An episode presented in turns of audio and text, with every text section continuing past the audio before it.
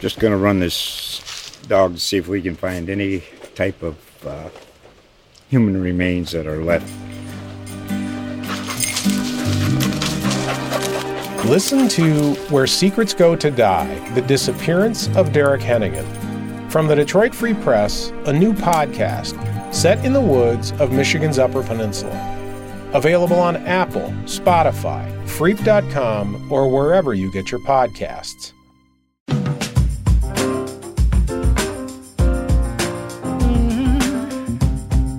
Hey, folks, welcome to Free Press Sports with Carlos and Sean. I am Shawn Windsor, a columnist, uh, I guess, at the Free Press. Carlos is what, Carlos?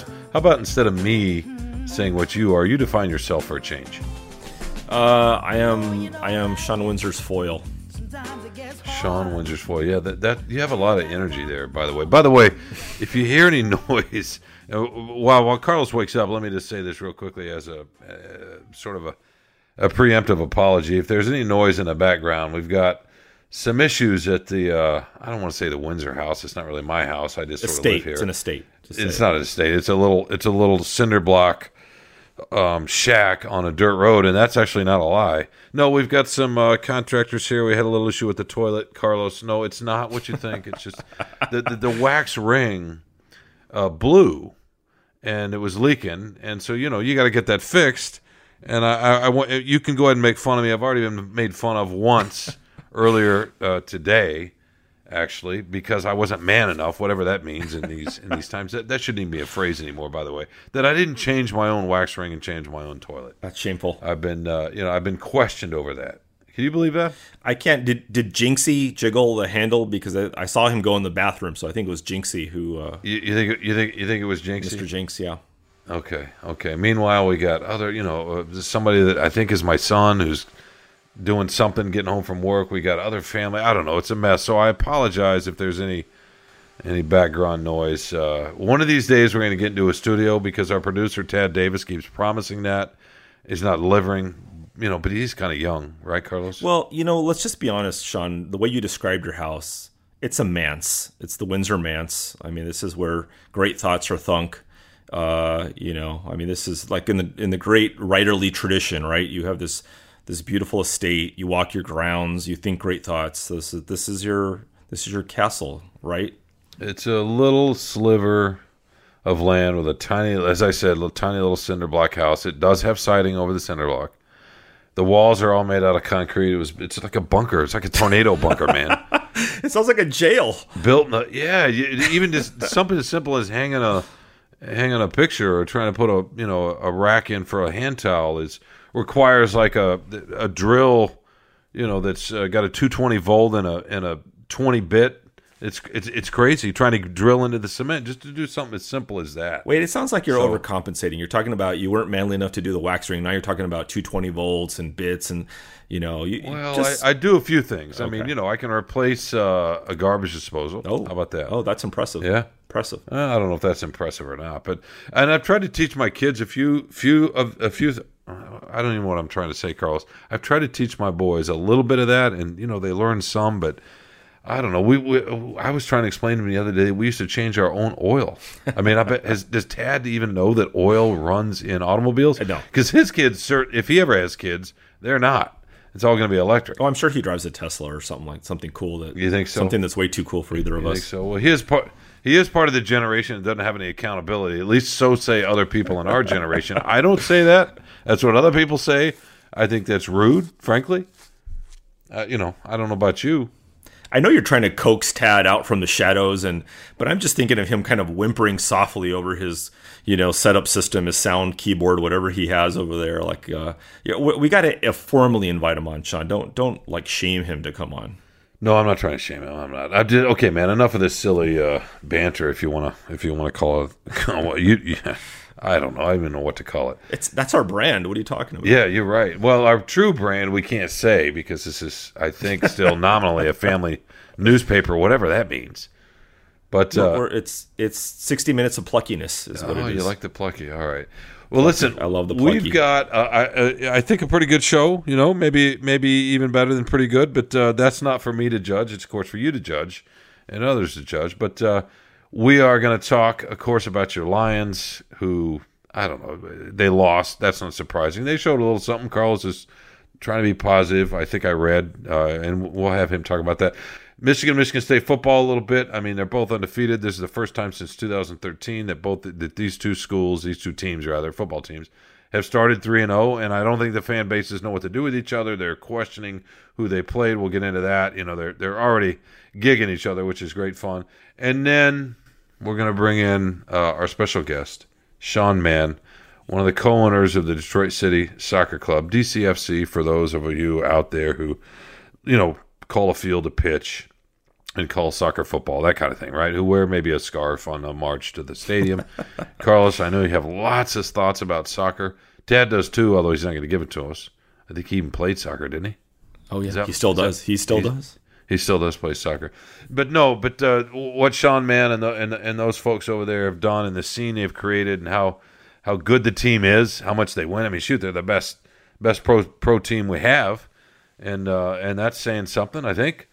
And uh, just we'll, we'll get into we'll get into what, what what's in store for them, and just what they've done, what they've accomplished in Hamtramck, and then we're going to talk about the sneaky, decent Tigers. I think for a little bit. Yeah, absolutely. Yeah, I know, right? Tiger Town. They're uh, they're beating good teams, man, Yeah, absolutely. That's what it's all about. and they're they're setting up uh, some expectation for next year. So we'll we'll get into that for a sec. But first, let's get back to your favorite, the Lions. What the heck happened last night? Excuse me, Monday night in Green Bay. Well, what happened is that what everybody thought was going to happen was they were going to get, you know, beaten pretty soundly. However, look, let's not forget this. I don't think, I mean, they were leading at halftime, if you can believe that, right? 17, 14. Uh, they got off to a good start. Um, I think that in itself, we talk about moral victories. That was something you can you can take something away from that. You can build on that. The offense played uh, efficiently. Uh, Jared Goff talked about you know wanting to start faster and, and kind of stretch the field more early, and he did that. Um, so you know that was something that I think that that gi- gives this team a little bit of hope on moving forward, building for the future. Um, but they still obviously lost. Uh, gosh, what was the score? It was it was it was bad.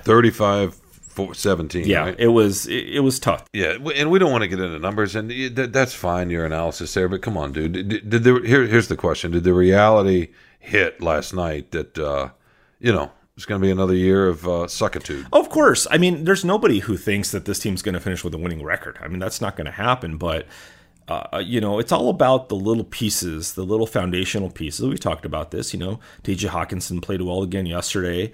Uh, the run game wasn't quite as good as it was the first week. The offensive line played well. Um, you know, the Packers didn't have Za'Darius Smith, so that was that helped a little bit, maybe more than a little bit. So it's the little things, and the defense, unfortunately, is is kind of as bad as we thought it was going to be. Um, they are who they are. We thought they were going to be. So uh, you have to look at the little things. It's like the Tigers, right? We'll talk about them in a minute, but you have to look at the little things, the pitchers, how they're developing, the you know whatever it is, the fielding, the the you know situational play, you know whatever it might be. Okay, well, a, a couple examples are enough, probably. Uh, yeah, exactly. it's a lot. It's a lot. So it's just going to be. I mean, it's going to be a tough season, Sean. I mean, I don't think anybody didn't think that the Lions were going to get kicked in the teeth in Green Bay, and when they were leading at halftime, people were like, "Wait." What and and there were doubts about there were doubts about the Packers, so it was like this could happen. They could be the Packers could be imploding before our eyes, but of course they didn't. well, it wasn't just that the Packers weren't. I mean, yeah, maybe maybe you could say they struggled in the first half, but the Lions actually looked. Uh, what's the what's the word I'm looking for, Carlos? Competent in the first half. Yeah. And and maybe more so the the touchdown pass from Goff to T.J. Hockenson, who's a great great young player, great tight end. I mean that that was a beautiful ball, and he caught it over the shoulder and then dra- dragged his was it his I don't remember if it was his right or left foot, but to get the second foot in in mm-hmm. the corner of the end zone. Mm-hmm. I mean that looked like you know NFL high level NFL football in that in that moment, and there were a few other moments like that. Absolutely, and there, there, there were passes like that. And don't forget, and and that's great, and it's good that you don't take a step back with the guys who are supposed to deliver. But also, they were missing Tyrell Williams, their you know air quotes number one receiver. Um, Air quotes, so thank you. He still, yeah, air quotes, and and Goff still found a way to connect with a beautiful, you know, deep pass to Quintez Cephus. Um, he also could have completed a really long pass to um, Amon-Ra St. Brown, the rookie, uh, if he had timed his jump better. And so, so you know, they they were in the position to make plays here. You know, with some of the the the guys they have on offense who aren't necessarily the stars, but perhaps building blocks. So, and this is the hard part about I think this season for Jared Goff specifically is, you know, we're just going to always keep looking at Jared Goff and Matthew Stafford, Matthew Stafford and Jared Goff. And Goff just doesn't have the weapons. You know, he just does not have, he doesn't have a true, even close to a true number one wide receiver um, to work with. I mean, it's let me, be, let me let me stop you there. Is this your way of, of uh, dragging Stafford again? No, I'm just saying that that you know, I mean, Goff got dragged in LA mostly by his head coach, and now he's coming to the Lions, and people want to know, well, what's the problem? Was Goff the problem? Was whatever? And I think you have to really be disciplined to look at him and judge him on his decisions, his throws, his but but what he has to work with as well. Because some of the and I said this too that he seemed a little gun shy here and there as far as you know throwing downfield a little bit more. But he also probably doesn't have quite the confidence in some of the you know Trinity Benson. Could you if if Trinity Benson showed up in your manse right now and slapped you across the face, would you recognize him, Sean? Probably not.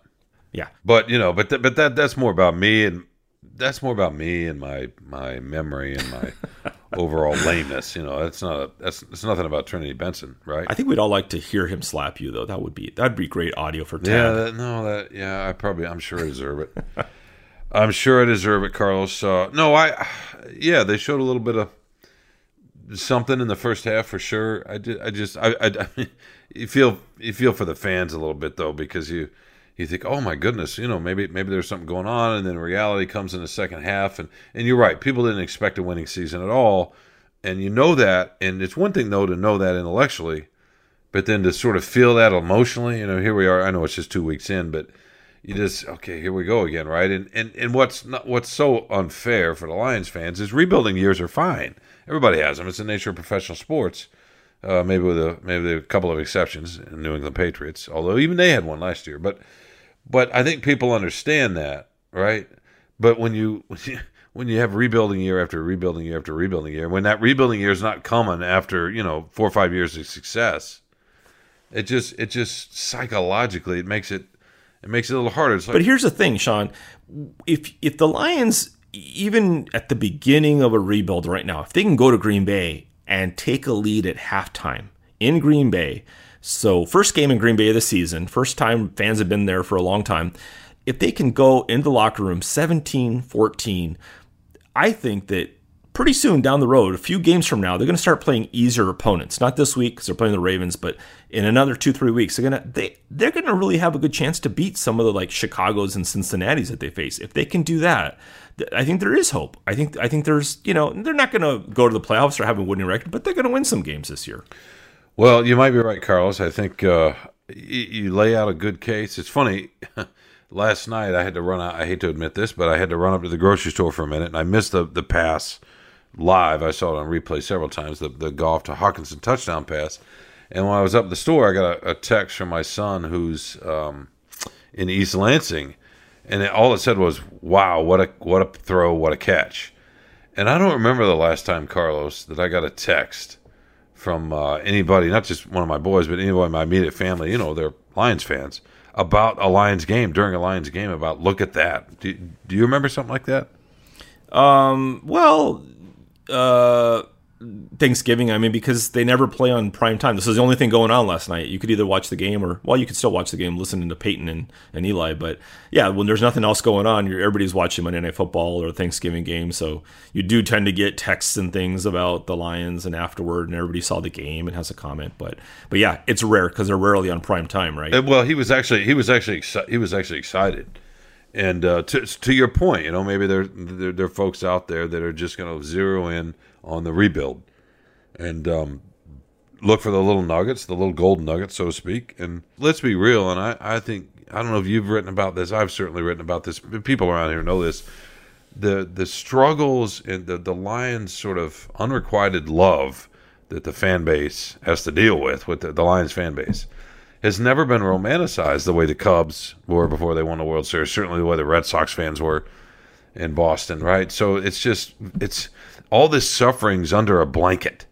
The the rest of the country doesn't know about all this suffering unless you've got some connection to Michigan, and that in in some ways, uh, without that romanticization, that it, it it makes it even worse in a way. So I don't know. Getting the text last night saying, "Wow, what a catch, what a throw." Maybe that's not such a such a bad way to go through the season. Yeah, absolutely. There's there's there's going to be hope, you know, and that's that's and you know what I think I think that I mean, unfortunately, Lions fans have just been down this road so many times. You know, regime change after regime change, and and that's what that's exhausting. It's not the rebuild itself; it's just that they've been sold a bill of goods many, many times over, right? On this time it's going to work. And Matt Millen in his overalls riding a, a big motorcycle is the answer. And, you know, it, it's something new all the time. But that's the NFL. The NFL is always peddling hope, and the new thing is the best thing. So, um, you know, it's part of football. It's just part of the way it is. And the Lions just haven't had luck. But, maybe it's this year, maybe it's next year. You know, that's just hope springs eternal. So we'll have to we'll have to hang on and and see how the ride goes. But uh, yeah, that those kind of passes, beautiful, beautiful. You know, and that, by the way, that pass it was not a perfect spiral because Stafford has thrown beautiful passes to T.J. Hockenson. He did last year, and uh, and what I what I think is interesting about that is just that Goff shows that you don't have to throw a beautiful, picture perfect you know, 110 mile an hour fastball to make it work. You can still throw a little bit of a wobbler as long as it it, it has enough air underneath it and gives the guy a chance to catch the ball. That's really what you need. It was in the perfect spot. Well, speaking of hope, I think you just mentioned hope a little bit.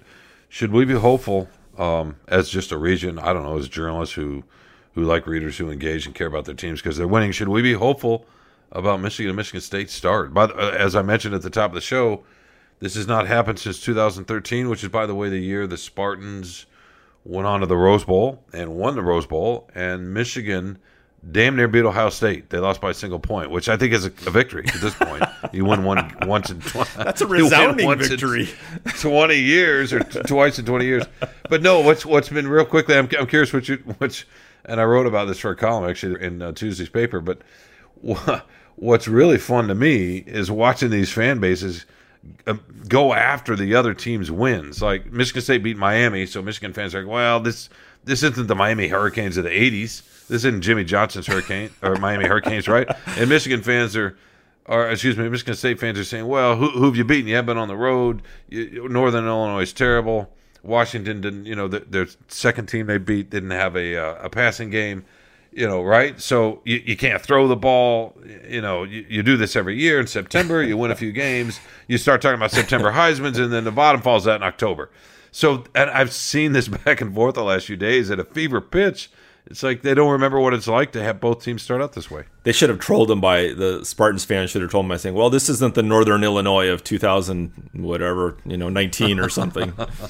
yeah, that's that's that's the best part. That's the best part of college football is the rivalry and the smack talk and the little brother and all this stuff. I mean, it's just there's just nothing better than that. And yeah, absolutely, the starts are are amazing. Um, so my question to you is is which start is more impressive to you so far? I mean, Michigan's ranked higher than Michigan State right now, but which which team do you think has more promise or has started better? Well, I think uh, the, the best win of the six wins between the two teams is Michigan State beating Miami. I, I know it's not uh, obviously you know your dad's Miami or even your uh, your older brothers even your older brother's Miami, but uh, you know to go on the road and beat a team with some NFL talent, I, I, think that's the most impressive win and the way the way they played late. But um, you know I, they seem pretty. There's pretty similar teams in a lot of ways with the way they run the ball, the offensive lines.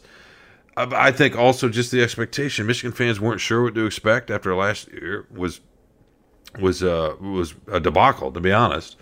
And Harbaugh changed his staff and so forth. So after what happened then uh, with with with the Wolverine fans, and they've been kind of used to being a little cautious anyway. The state fans, I don't think expected a whole lot. Mel Tucker's uh, in a rebuild, a lot like the Lions. It's his second year so I think they're maybe a little more giddy because they see more possibility. But um, I'm not sure which team's better yet. I guess you'd have to say state right now. But uh, but who knows? A lot can change. I mean, they're not going to play each other for what four or five weeks. Mm-hmm. So Yeah, I was super impressed with Michigan State doing that. I mean, it, they had every reason in the world to be to lose to to Miami. You know, the speed, the size that they have, playing in the heat down there, uh, all that stuff, and and the fact that it is. I mean, you know, Spartan Spartan fans have a lot more reason to be uh, more excited because Mel Tucker's new. You know, last year comes in COVID year. Ugh, you know, uh, that's a tough way to start off your your tenure there. And this is his second year, and he's talked the whole time right about don't let's not talk about expectations and limitations and this and that. And they're playing really well, and they have you know Heisman candidate already early in Kenneth Walker the third. You know who's the most exciting player on either team, already getting compared to like Le'Veon Bell and T.J. Duckett and those guys. So yeah, this is this is a really interesting arc, the beginning of an arc for Michigan State. This is a this is a season of redemption possibly for for Harbaugh, but so far right now, I think I've I've been really impressed with uh, with what what the Spartans have done. No, for sure, they play with a kind of a, a swag. Uh, you know, I want to say low key swag, but it's it's becoming less and less low key. But speaking of low key swag, uh, we have our special guest on the line. We're gonna we're gonna get to him here in just a second. We're gonna take a quick break, and we'll be right back. My name is Kerry Jr. II. I'm a podcast producer and reporter with the Detroit Free Press, and now the host of Freep's new weekly podcast, On the Line. Our job is to understand the issues and the people that the issues affect in our state and region and tell the news. I want Detroiters, I want Michiganders, I want Metro Detroiters to hear themselves and maybe get a sense of peace in this podcast. Maybe not in the topics we're covering, but in the sense that we're the Detroit Free Press. And you can come here to know what's happening and trust that we're going to tell the truth, give you the facts, and do it authentically. We're going to give you the voices that are in those areas, whether it be in Owosso, whether it be in Petoskey, whether it be in Birmingham, Warren, Grosse Pointe, Southwest Detroit. You know, we're going to give you what it sounds like to be there. So every Friday in your feed, wherever you get your podcast, when you press play, we want this podcast to sound like home. We want it to sound like Michigan. We want it to sound like Detroit. I think that's all I got. So let the journey begin.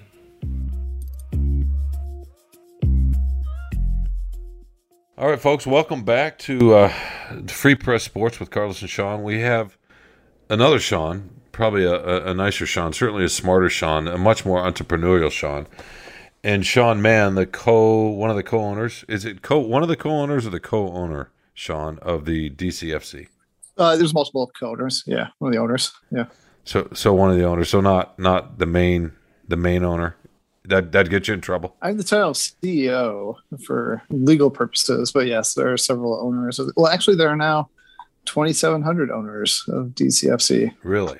Oh, well, I thought. The, yeah, we did the investment though, right? campaign. Yeah, yeah, yeah, we did the investment campaign. Yeah. Okay, okay. So you guys are like the Green Bay Packers of uh, of Detroit football or local football. Yeah, not same scale, obviously, but uh, it's actually different that uh, everybody who invested in the campaign this time last year actually owns a piece of the LLC, so they will all get K1 tax documents. It's it's a legit ownership stake in the company, not just uh, something for the wall. Do you get do you get a certificate that you can put on your wall though? You do get that. Yes, there's definitely people who invested with that in mind nice. as opposed to uh, financial returns. Uh, well, well, listen, Sean. Uh, it's, it's great to have you here. I, I mostly with this. Well, I shouldn't say mostly, but one of the reasons we wanted you is I mean, it's been so bleak in the sporting, the pro sports scenes, and then here you guys are, right, doing your, doing your thing. You just keep r- racking up the wins. I, I, just wanted to get your thoughts real quick on what kind of season you're having so far, and uh, and what that's been like. All this, all this winning in Detroit. Yeah, it's uh, well, it's been fun. Uh, there's no denying that. Uh, so where we're at right now is we're halfway through our fall season. Uh, there's spring season, fall season. We're halfway through the fall season uh, and we're in first place. Um, you know, unfortunately, last Saturday we lost, uh, and that was the first time in 362 days that we lost a match. Um, and actually, our statistician for the league, uh, there's still some more verifying to do, but from what we can tell, um, we went 27 games unbeaten, um, and that is the longest streak in the history of American professional soccer uh, at any level, from what we can tell.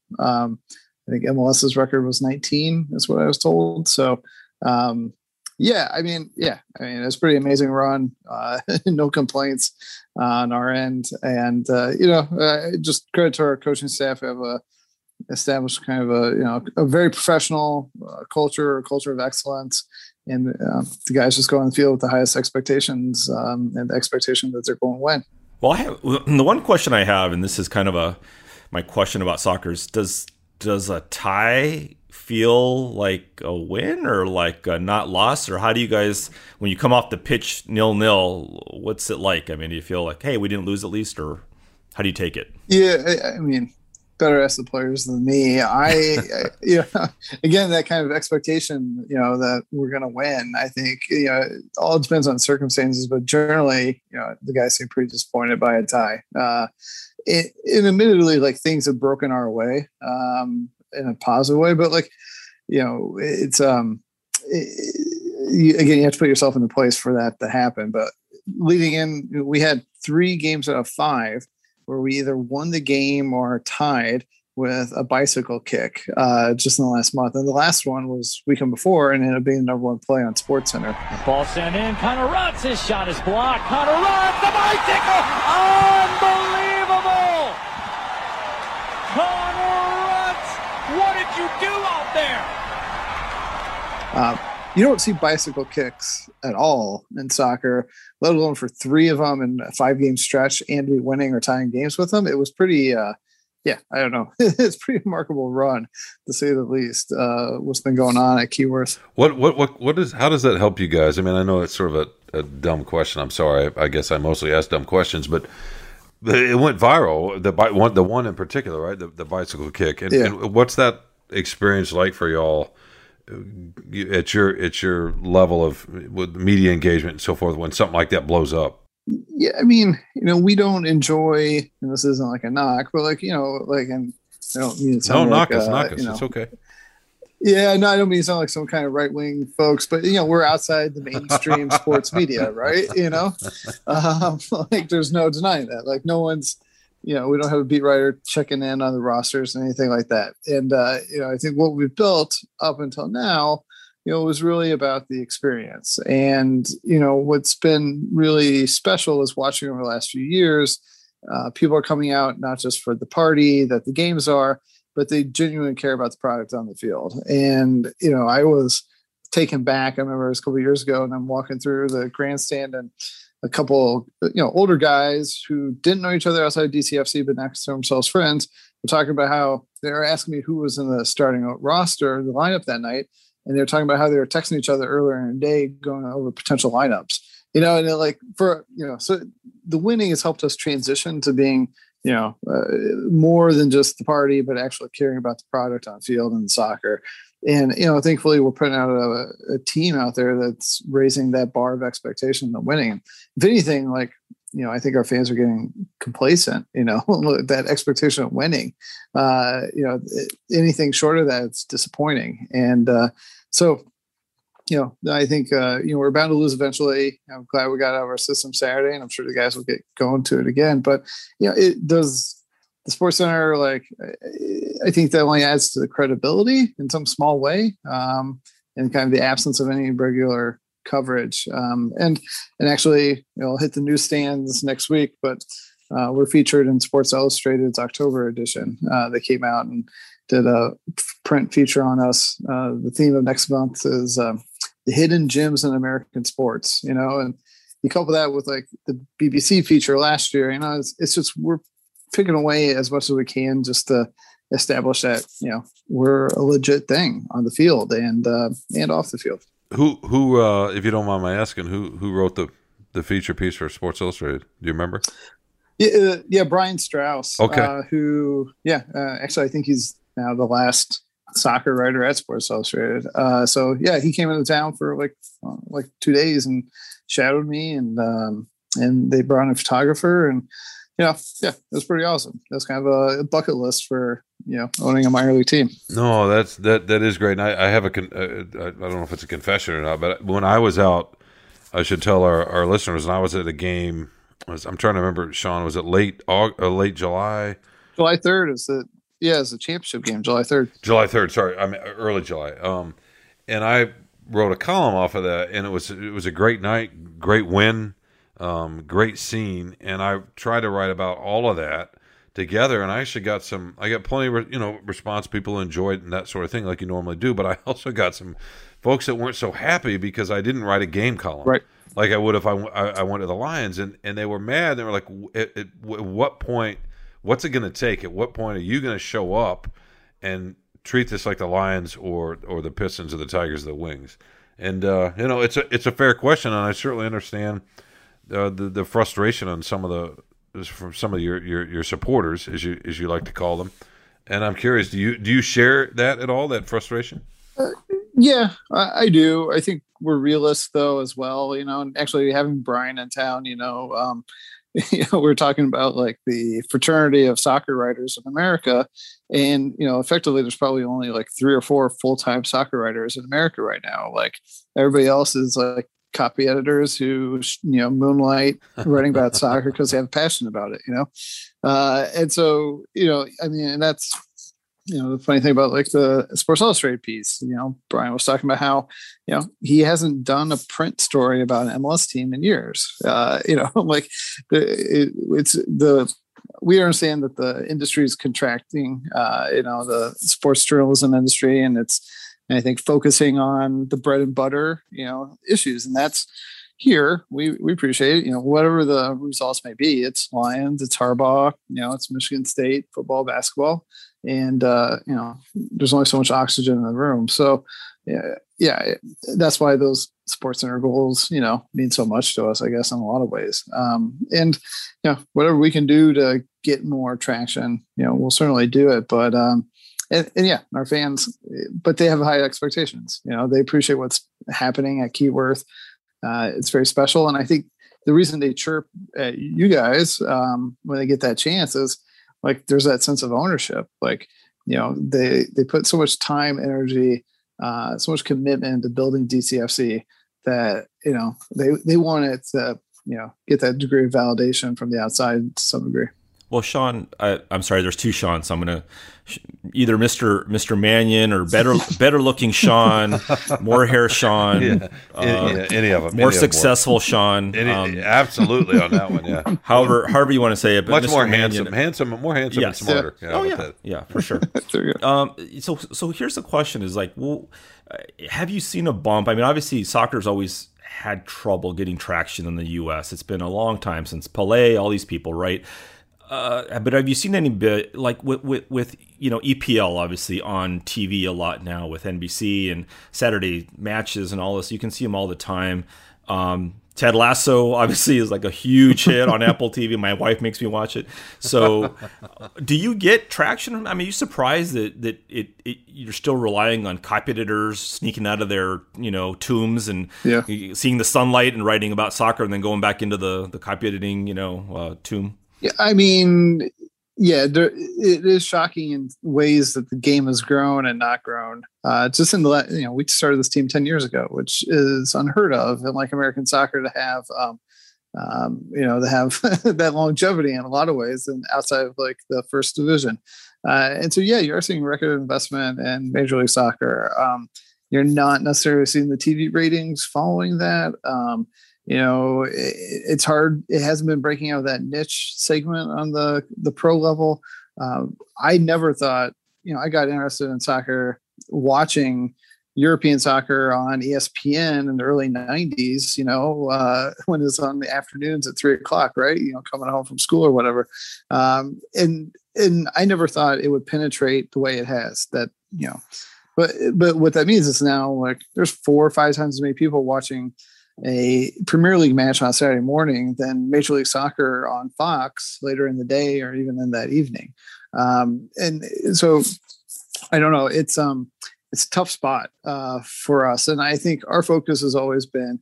You know, a soccer executive told us really early on that, like, you know, really your goal should just be the soccer team for your community um, and own it. You know, and so I think you know, while this very overarching broad goal, like we want to be Detroit soccer team. And so, you know, that pushes us to continue growing, uh, but doing it sustainably. And, um, you know, the, we do what we can to grow the sport and, you know, uh, get more people engaged in it. or represent communities that already have a natural love for it. But there's only so much we can do ourselves. It's really, you know, what can we do to be Detroit's team? You know, Now, I'll be, now I want to. oh, go I, ahead, I Carlos, do want to ask. I'm sorry, sorry, Sean. I want to ask a more successful Sean another question. You know, so so I grew up not really playing soccer, but I got into soccer. I grew up in LA right after the World Cup was there. A lot of our sports writer, you know, friends and my, my colleagues really got into the sport soccer, you know, scene. We started playing adult league soccer. It was a lot of fun. However, I felt like I was um it felt a little snobbish, the culture, because if I didn't know who Gary Lineker was, I was an outcast. It was like, how dare you call these cleats and not boots? How dare you call this a field and not a pit? You know, I always just felt like there's always this kind of like elitist attitude to soccer sometimes, especially when it comes to world soccer, you know, Brazilian and I don't know how many Ronaldos are we on now? F- 15, 16 Ronaldos. So like the soccer almost hurt itself sometimes by not embracing the the dumb people like me, the unwashed, the un, uneducated, unenlightened. so I mean, it's interesting. I lived in Europe for a few years, and that's where I really fell in love with the sport. Yet, like, I would never say I have a team in Europe I follow because I don't have the bandwidth. Sure you do. Sure Yeah, you do. Who do you have? no. Come on, Wolverton. Who is No, it? I, I just know how much it means to folks over there, and I realized early on that I would never have the connection or like be able to catch up to like you know uh, to some of these fans and how much they follow those teams. Um, and you know, I, I, I've heard that about the soccer snobbery. I would say like our fan base, while potentially intimidating on social media. Like if you actually come to a game it's incredibly welcoming uh and you know you can get up to speed really quick. Like people want you to be there you know um we did a fan survey a year right before covid and 87% of our fans are 750 season ticket holders sing, single game ticket buyers were uh, interviewed and 87% of them had actively recruited a friend or family member to come to a game. Like we have a very welcoming like you know our fans are our marketing department. So um you know i think we go past that. But i'd also say like you know having lived overseas like try explaining like american football to anyone who didn't grow up with it right like i find that far more intimidating you know for the general public who doesn't grow up with it so i, I think it all depends on like where you're coming from that's the that's what I always thought was interesting. Was uh, I mean, yeah, American football is easy. This is this is how you bet. This you want to make money. This is fantasy football. That's what American football is. But and and I I I think that what you guys have done has been really amazing because when I was growing up in LA, we, we had the Galaxy, but there really wasn't a huge following for the Galaxy at the time. And, you know, not until I guess they built a new stadium in Carson, maybe it changed things. It seems a lot more lively now. But when I read, I was I was kind of um, threatened by my friends to have to read Fever Pitch. And when I read Fever Pitch, I was like, I want to be an Arsenal fan.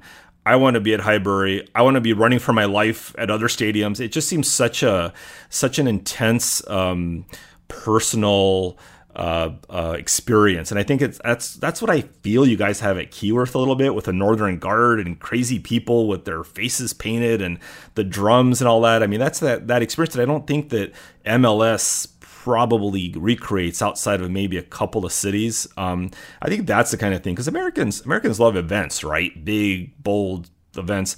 I think that they could see this, uh, or if this could grow, if you if you guys could grow that feeling at what you have at Keyworth to something bigger, it could spread wide, more widely to MLS. I think Americans would have a chance to possibly embrace and fall in love with soccer.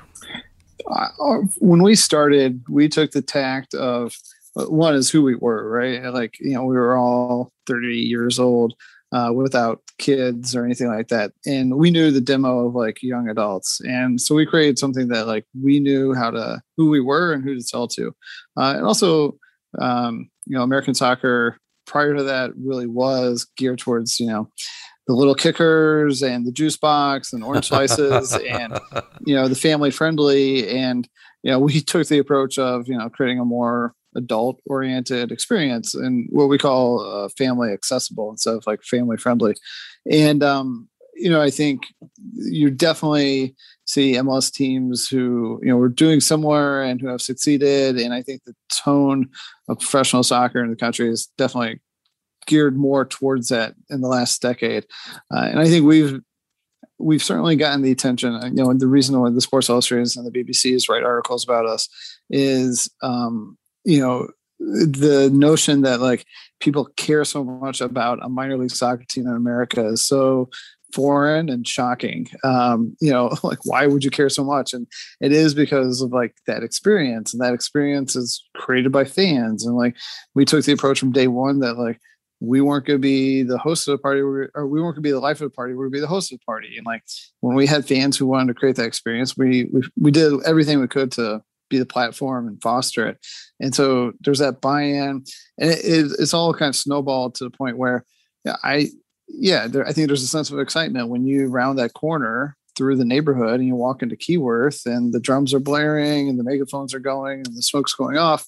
It's memorable and it's, it's exciting. And that's, I mean, it's who we are, but also, you know, very early on, we appreciate like, you know, that's how we're going to separate ourselves from the other teams in town. Like the other, the four major sports, they've been entrenched, you know, the, the newest team on the block is the Fort Wayne Sprockets, you know, when they came here in 57 or whatever, you know. So like we we were only going to stand apart if we did it slightly differently and so that's been kind of our ethos all along and yeah, it, it's an event. And it's the and it's I'm, I mean I'm just, this is obviously just my opinion, but um you know what? It's the best scene in Detroit, in Detroit sports, and I, and I don't think it's close. And it's interesting, you know, Sean, you and I um I think talked that we talked the night in early July when I was there at the game, and and one, and I remember because I wrote about this too.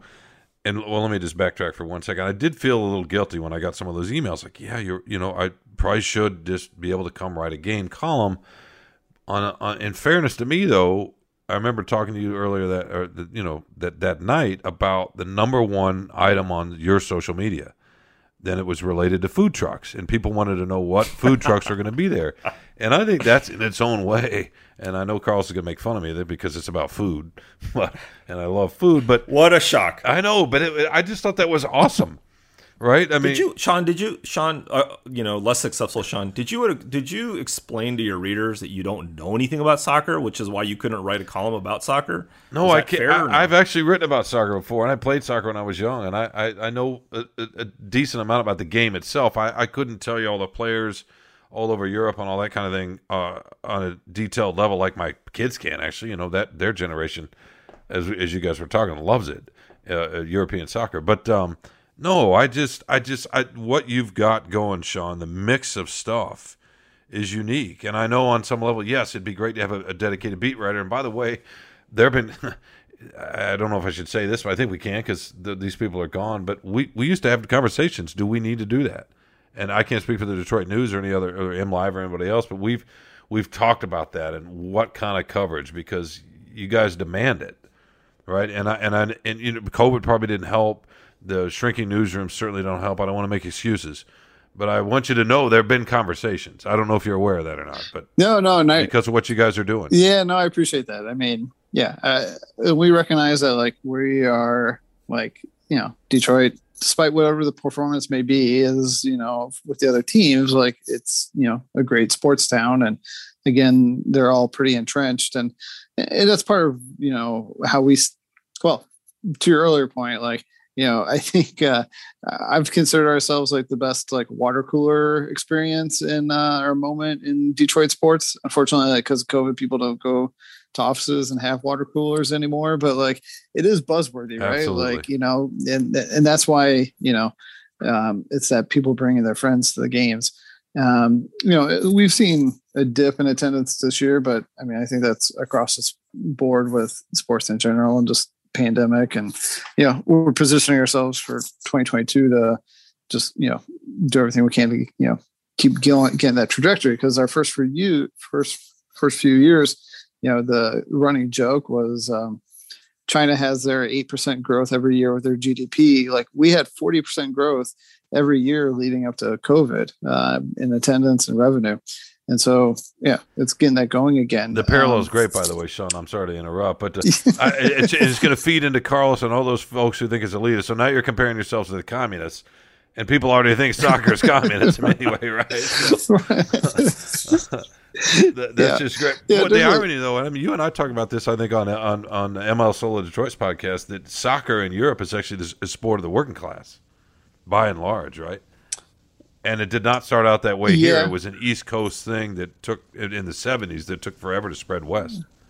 Yeah, um, it, yeah, it, it, definitely has that uh, ethos over there. Although, you know, um, in Europe, uh, you know, you've got Americans investing in teams, and you know, it's not. It, it's similar to where we were, I guess, 20 years ago. Like uh, all the old grounds, like their equivalents of the Tiger stadiums, are getting knocked down, and they're building these, you know, stadiums modeled after the NFL, and uh, you know, it's corporate boxes and everything like that, and so uh, it's funny like going over there and getting to know you know executives in the European game, and you know I I just you know warn them a bit about like our experience. Like I think we found a niche because you know we play in an old stadium and you know it's more lo-fi and we don't have the flamethrowers and cheerleaders. It's you know it, it's all about you know kind of being in the stands and the singing and the chanting and keeping it simple and about what's on the field.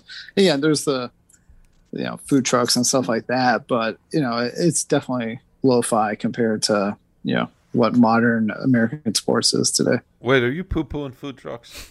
No no no no. It's uh it's I, I it blows my mind though the people who the, I think the beauty of soccer is it's 90 minutes, right? Like, yeah, there's like added time, uh, two or three minutes at the end of half, you know, um, but it's a set 45 minute, 15 break, 45 minutes. Like you're in and out, two hours guaranteed.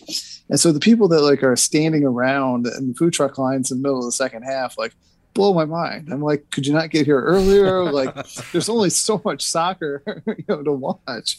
Um, but yeah, no, I mean, it is one of the special things, and also it's just it's practicalities, right? For us, you know, it's a lot easier to bring the food trucks in than building out concession stands, or even if there were concession stands, like I don't want to deal with cooking, you know, crappy hot dogs. I'd much rather have like quality, like professionals prefer, you know, like a doner kebab. Uh, uh, my last question, and maybe Carlos has one more before we before we let you go, Sean. I know you're busy, but you, speaking of the scene, and and again for our listeners, it's if you can just imagine a, a, large high school football stadium with 7,000 or so, right, Sean? I think 7,000 or so people crammed in there. And then people on the perimeter and the edge. And then, then the, in I'm going to use this, forgive me, Sean, but in the, I want to say, uh, this is maybe not the north, north or west end zone, wherever that would be. I'm trying to directionally figure that out. All these food trucks and then, you know, places for, for beverages, libations, and a whole, I don't know, hundreds of people in there crammed in and you're right. You got the, the, the drums and the and the megaphones, and you got the smoke and all the color.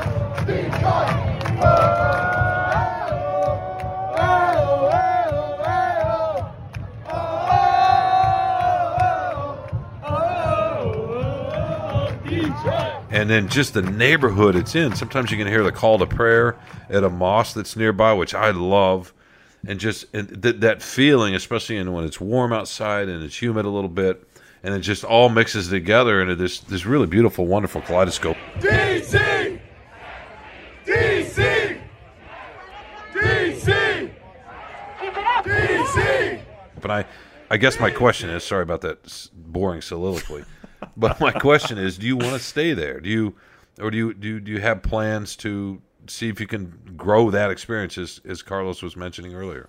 Yeah, I mean, it's a perfect home for us. Like it is the epitome of like when I think when you're in there, while it's a Hamtramck address, like it epitomizes Detroit, right? The you got the rail yard, you got the factories. Like the rail yard's you know five feet from the stadium, and the trains are going by, and uh, that kind of yeah, it is a blue collar neighborhood, and there's the factories, and like you know, it's a concrete and steel stadium with wood benches, like for the 1930s. It's very much a throwback. Um, you know, I, I think, re, you know, realistically, um, you know, as we grow over time, like, yeah, we, will have to think about a different facility. Um, there's a certain standards that U.S. Soccer has. So, um, you know, that being said, like, we know who we are, and authenticity is absolutely core to like DCFC and you know providing that similar experience. So, um, you know, Keyworth's is a perfect home for us now um, you know, probably at some point, someday down the road, if we keep growing, we'll have to think about something else. But it wouldn't be done lightly, and it certainly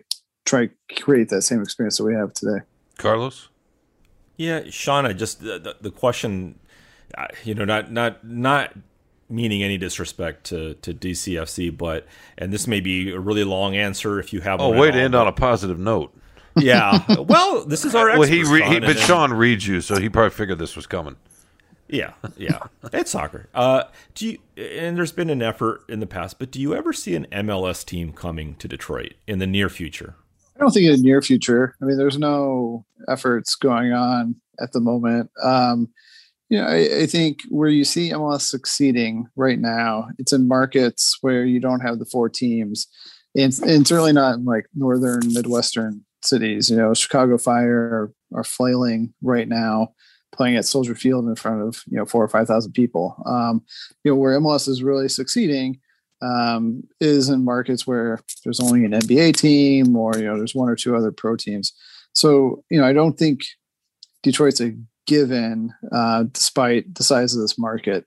Um, that being said, you know yeah. I, I think with the right approach, like, yeah, I think it's possible MLS could work here in Detroit. Um, again, I think it needs to be done in a way that's you know authentic and slightly different than the other teams in town.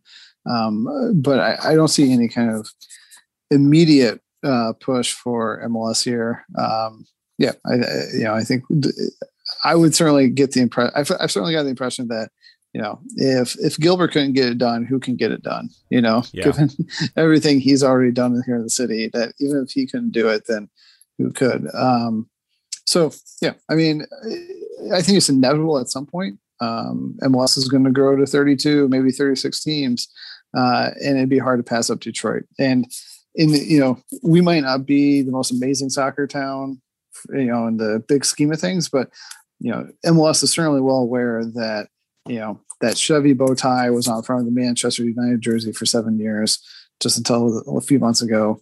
Uh, Jeep is on the front of the Juventus jersey. Ford's been a huge sponsor of you know the Champions League. Like Detroit invests globally in soccer, but they have not as much in American soccer, and so you know I, people want to get a foothold here eventually. Well, that that's a great point and a conversation with a lot of great points that you made and uh, I made and Carlos did not, but but I'm sorry, I, I, I, that was just teed up. Uh, listen, Sean, I, we kept it longer than we when, when we, we said and promised, and I'm sorry about that. But this has been uh, a great, fun conversation. We really appreciate you coming on, and uh, I look forward to getting back down to the stadium soon. Yeah, no, we appreciate it. Always glad to have any of you out, and uh, yeah, yeah, our pleasure. Sean, you just have to make sure there's enough food trucks for Sean to write his follow up food food column about first time food, second time desserts. He's going to work his way through the menu. Oh, that's yeah, that's fair. What's that? We'll we'll tweet out to you in the morning. So yeah, yeah, please, up. please, yeah, yeah. please do. All right, all right, folks. That was uh, that was Sean Mann. We will be back with uh, Carlos's favorite thing, and uh, you know, you just heard my favorite thing, food trucks. But I'll I'll come up with another one. We'll we'll uh, be back in a second.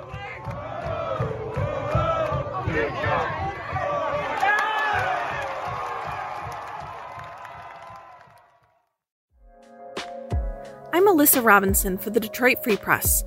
When you wake up every morning, what's the first thing you do? Check your email? Me too. And when you sign up for our daily briefing newsletter, you'll get all the latest news sent directly to your inbox so you can wake up and be ready for the day. We also have newsletters about COVID 19 in Michigan, the latest entertainment headlines, as well as Woodward 248, a newsletter specifically for people living and working in Southeast Oakland County. And don't forget about automotive headlines and all the latest news from our Michigan sports teams. We have a newsletter for every personality and preference. Just head to freep.com forward slash newsletters to sign up for any one of these great options and more. Welcome back to Free Press Sports with Carlos and Sean. Carlos, that was uh that was a heck of a conversation, and, and I think Sean Mann, the um, CEO as he calls himself, but also a co-owner of the, the Detroit City uh, Soccer Soccer Club, the DC Football. Club. I, I know, I know, I just messed it up. Now uh. the supporters are gonna—they're already mad at me enough. But this was what I wanted to say real quickly. I, I don't blame them for being frustrated, and I did feel some. Uh, I did, I did, I did really feel some guilt in, in thinking about okay why we cover and how we cover things. And, and you heard him there kind of poking at me or maybe that was off the air. He was poking at me about the next time I'm at Michigan Ohio State am I going to write about a grilled cheese with bacon or whatever? And as, as, opposed to the game. And, and and that's fair. And you know these are interesting conversations to have Carlos in the, in this landscape as we're trying to figure out how to how to you know use limited resources. Sometimes I that's not an excuse but But uh, but what a conversation, Carlos. You know, and the thing that you know we didn't get into this, but the thing that I'm sure Sean understand, and he, he mentioned it was the contracting, you know, side of the business. And it's the same thing with golf you know. It's like we don't cover golf the way nobody covers golf the way it used to be covered. Um, there's just you know you have to every media company has to put their resources where they really count and I understand that, but you know what? Eh, those fans who told you that, like, why didn't you write a game column or whatever? I mean, shame on them because they're only dissuading a reporter from coming out and giving them any kind of coverage because you could have gone out there and obviously spent the whole game eating food but maybe the next time they have a championship game you would go out there you'd only spend the first half eating food and then the second half you'd watch soccer and you'd write about it. So well it's it's a dilemma and i don't want to say shame on them. I mean i mean i appreciate your your strong take for the first time in the history of this podcast but i don't i don't uh, I don't want to say shame on them because I understand they, they want to read they want to read about the game, you know, in in a, in a way that they, they, want, you know, their friends read about the Tigers if they even have friends that like the Tigers. I don't know, you know, like you said, soccer people are, I mean, look, you know, look, look, look, I think it's look. the only sport. I, I'm not saying that. You're saying that. Maybe some other people say that. Our producer probably definitely says that. Listen, look, when you're when what? you're when you're not the lead dog, right? And I, I've been a fan of different sports. I'm sure everybody's had the kind of like the, you know, whatever the the the unfavorite child sport. You know, for me it was the LA Kings in, in LA when they were bad in the 80s. Uh, you know, college baseball, Cal State Fullerton. You know, I don't expect a columnist or a high profile writer to come and like cover the team like they're a beat writer and tell me all the ins and outs.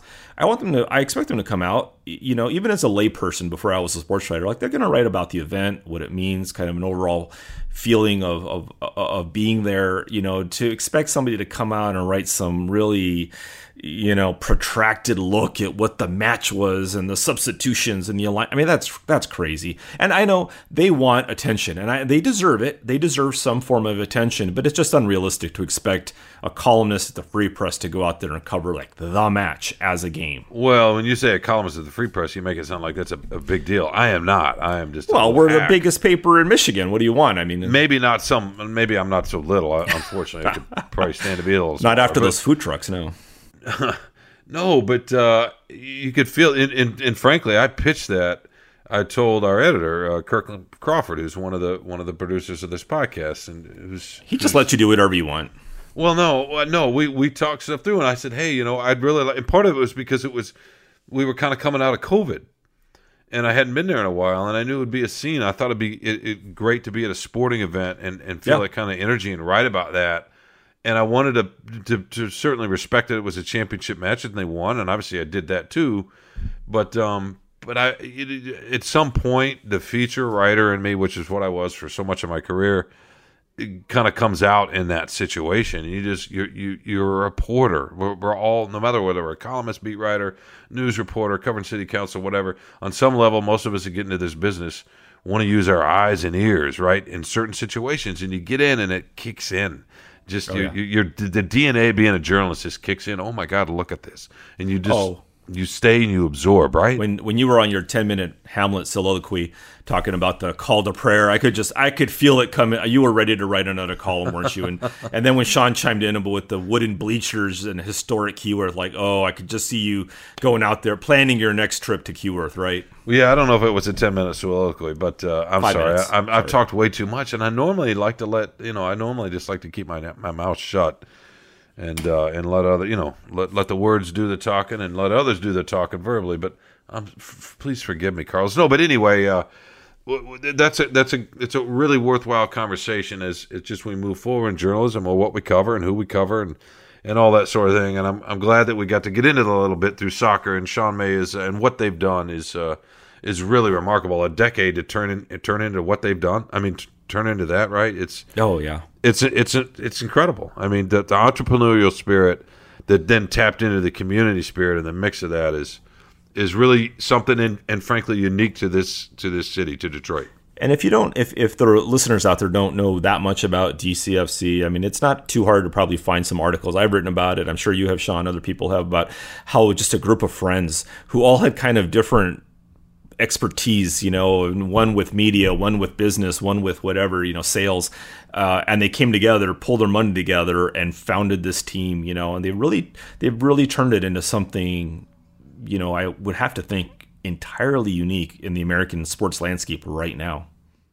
No, for sure, a- absolutely, and I and I know we could keep talking about this. It's a, it's a fascinating subject, and I know we promised at the top of the show we were gonna to talk about the Tigers a bit. They're they're wrapping up their season here in the next couple of weeks. I think they've got one more homestand after the one they're on right now. Excuse me, with the Chicago White Sox, and they've been beating a lot of good teams. Uh, I would propose because you know you just can't predict. It- It's a podcast, and I know we can control some, but it was such a great conversation. We went a little longer than we normally do with our segments. I think that we probably ought to talk about the Tigers more in depth next week when they wrap up the season. But we can just say, and I want your thoughts real quickly, that they're very quietly beating some good teams. They they beat the they split the series with Tampa uh, in Florida last week. They went two and two. They beat the they won the series against Tampa when they were here earlier in the week. They beat Milwaukee in between another potent, I think a playoff team.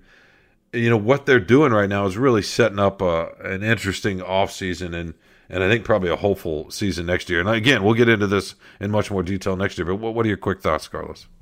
Yeah, absolutely. I just didn't want, I, you know, I think we both wanted to talk about the Tigers a little bit just to give them their due, just to let people know that we're not ignoring them. You wrote a column about them very recently about what they're doing, and they deserve that because they have been beating division leading teams recently, and that's absolutely true. The bar is going to be significantly higher next season. So you can definitely touch on that next week when we uh, come back to them. But uh, just uh, amazing, amazing what they're doing this year under AJ Hinch. It, it really is, and again, we'll we'll detail that more next week, and uh, we'll have a better. I mean, you know, they're not going to make the playoffs, but uh, we can we can break some of that down um, without too much numbers. Carlos will probably like to get into the numbers, but that's okay. You can, I think you can handle that. I want I want Right. launch angles and spin rates, Shawn. We're gonna do it's all gonna be numbers, nothing but numbers. Okay, that sounds awesome. I'm going to be over at a food truck while you're talking. Is that all right? I'll call you. I'll call you over when I'm done. Okay, yeah, please. Well, I like to be summoned. You know, that's it's just easier when life when you're summoned. You know, just if somebody raises their index finger and curls it towards uh, them, in other, in other words, get your butt over here. I just life's just better that way, right? Not And better, it- but easier. If it has some coney hot dog sauce on the finger too, it even helps you lure you even more, doesn't it? Yeah, I just like to do what I'm told for the most part. So, you know, there you go. O- Okay, Carlos, it's that time of the show. Um, I guess is it, God. It's a quick, quick, uh, quick hour. When you have a good conversation like that, uh, it, it, it goes by quickly. In any case, Carlos, t- tell me what your favorite thing is. I don't know that I have one, but maybe I can come up with one when you're telling me what yours is. Telling us because we're all waiting. Well, as you know, this is the week of the Freep Film Festival. So we were talking with uh, Kathy Kieliszewski last week about it. She's one of the grand poobahs of the film festival. So uh, we we're talking about films and, and our favorite films, sports films and things. I was thinking about that, and I was just thinking about maybe not what my favorite film was, but one of my favorite memories of going to movies since we haven't been to I haven't been to a movie in a really long time since you know before the pandemic started I really miss it uh, but one of my favorite memories I thought was when I was a kid and this is this is in the 1970s uh, and my parents we had you know it was my older sister and me I was probably around I'm going to say around six years old at the time, around right around there. We didn't have a lot of money at the time, and I don't know if it was because they couldn't afford a babysitter, they just couldn't find one. But they took us to a drive-in theater on a you know weekend night. I'm sure it was a weekend night, and um, there was a double a double feature playing. And again, I'm six, my sister's probably like nine, and they figured the kids are going to fall asleep in the back of the of the station wagon and we're going to watch this this double feature the double feature with a 6-year-old and a 9-year-old in the station wagon was Midnight Express followed by the China Syndrome Oh my goodness! and yes and I watched almost all of Midnight Express in horror Shawn in abject horror about what was happening to this man smuggling these things you know turned out to be back drugs in, in his backside. In his backpack and gets thrown into a Turkish prison for I don't know how long. And I will I will say this thing this to my mom and dad that they scared me straight. That movie scared me straight. I never touched drugs in my life because of that um, as a kid, and I, I was like, no, I'm not going to run afoul of law, be put in some weird prison, or I'm fearful of just about anything that can happen to me. So. Uh, and you know this was the classic 1970s. Nobody wears a seatbelt. We didn't know, you know, it was a different era. But uh, it still remains as my one of my all time favorite movie going experiences. Well, that's amazing, and uh, I'm a little disappointed. I mean, not disappointed. Uh, Actually, I'm not surprised either. What am I trying to say here, Carlos? Maybe you should hit a toke or t- toke a little bit, or try an edible. As a six year old, come on, Shawn. No, no, no. I'm just saying now. You, it, it sounds like you haven't done anything. Um, and I'm not. I'm not suggesting you go mainline heroin. I'm just saying. I mean, if you want to try that, that's fine. It's your business. But I just, I just think you know a little. Just say- maybe maybe a little edible is. is I'll, put something in a in a cookie. What happened to just say no and, and say no and pass on grass? Yeah, I don't know. I mean, you know, It's all legal now, right? Uh, most of it's legal, yeah. So you might- you might try it. You know, I'm just it, it could help you uh, see the universe in a slightly different way. I don't know. I don't know. Real quickly, okay. What's that? What's yours? What's yours, Shawn? well, my favorite, favorite thing, thing? is uh, a a little bit more. Um, I don't want to say pedestrian, a little bit more uh, down to earth than that. That that that's a beautiful romantic experience you're talking about. Although it is involving the, a Turkish person and, and, and cocaine, or maybe it was heroin. I can't remember. It was hash. I hash. I haven't seen that movie in since the '70s, or maybe early '80s, whenever it came out. But uh, my favorite thing, Carlos, is just in, in, in the post-COVID world we're in, in the terms of supply and demand, the economy, where we're at, some shortages, people trying to figure out where to work, the the new parameters with work, all of this kind of stuff. You know, uh, living wages. It's it's shifted and unsettled a lot of things that we have always just sort of taken for granted, and a lot of this I think is good. You know, you go into stores, you don't see things. You, you try to get certain services. It, it it takes a while. I'm not complaining at all. Anyway, back to my. I think I mentioned it at the top of the podcast or close to it. You know, we had a toilet that was leaking. So the idea that we, we, we, found somebody that I trust to come over and, and fix that and fix some other issues in the bathroom, I, I can't tell you how how good that felt and how elated because you're stressed right now. You're trying to figure out. Plus, things are a lot more expensive, and so just a, something as simple as you know, I'm not plumbing is not simple. Don't get me. You know, people that do that well are are uh, angels to me. But the idea that uh, you got somebody that you trust that's going to fix, and you, so you flush your toilet, you're not going to leak. That's my favorite thing, man. I'm sorry. I know it's not romantic, but uh, but that's life. There was a that you know what, Shawn? I totally believe you. And I don't know if you watch Rick and Morty. Have you ever watched the show? No, There's a really funny. I mean, all the episodes are hilarious, but there's a an episode called "The Old Man in the Seat," and it's all about how the old the, the crazy scientist uh, guy Rick, like his secret to kind of the universe, the thing he holds most dear to him, is that he has a private toilet in this beautiful like uh, you know. Uh, uh, uh, heaven type garden of eden and he guards it so ferociously because it means the most to him in his life and so i totally understand that i totally agree with you it's hard to find people to fix things when you really need it and there's nothing more indispensable than a working toilet in our lives right Yeah, running water, bud. That that's that's society. Well, reading, reading, reading, right? So writing, language, I guess, telling stories. So that that got us uh, around the campfire ten thousand years ago, and then the next leap we took was uh, you getting getting sewage out of the back, out of the back, open and uh, and underground. So there you go. Yeah, exactly. What's more important than that? And that's probably where people read most most of our sports writing right Uh, yeah, well, it, at least for me, it's probably where it belongs. You know, I would say, and it needs to be flushed quickly. I don't know. I don't know. That's just a thought.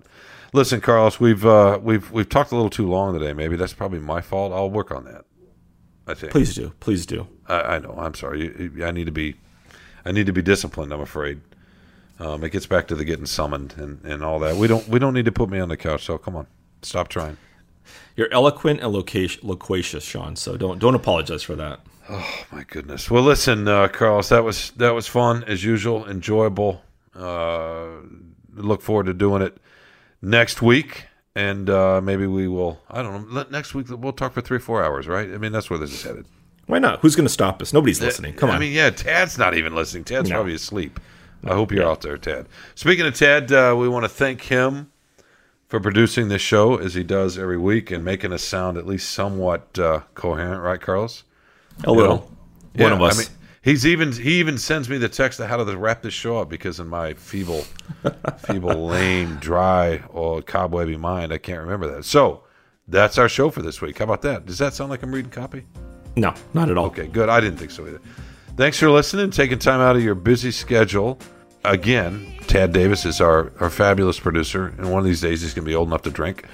Kirkland Crawford, as we mentioned earlier, the, the, our great sports editor, is a co producer. Anjanette Delgado is another executive co producer. Kirkland's an executive too. And then uh, we'd like to thank Peter Bhatia, who's the editor, and it makes this all possible. If you like the show, leave a rating, subscribe, or share it. And we will see you next week.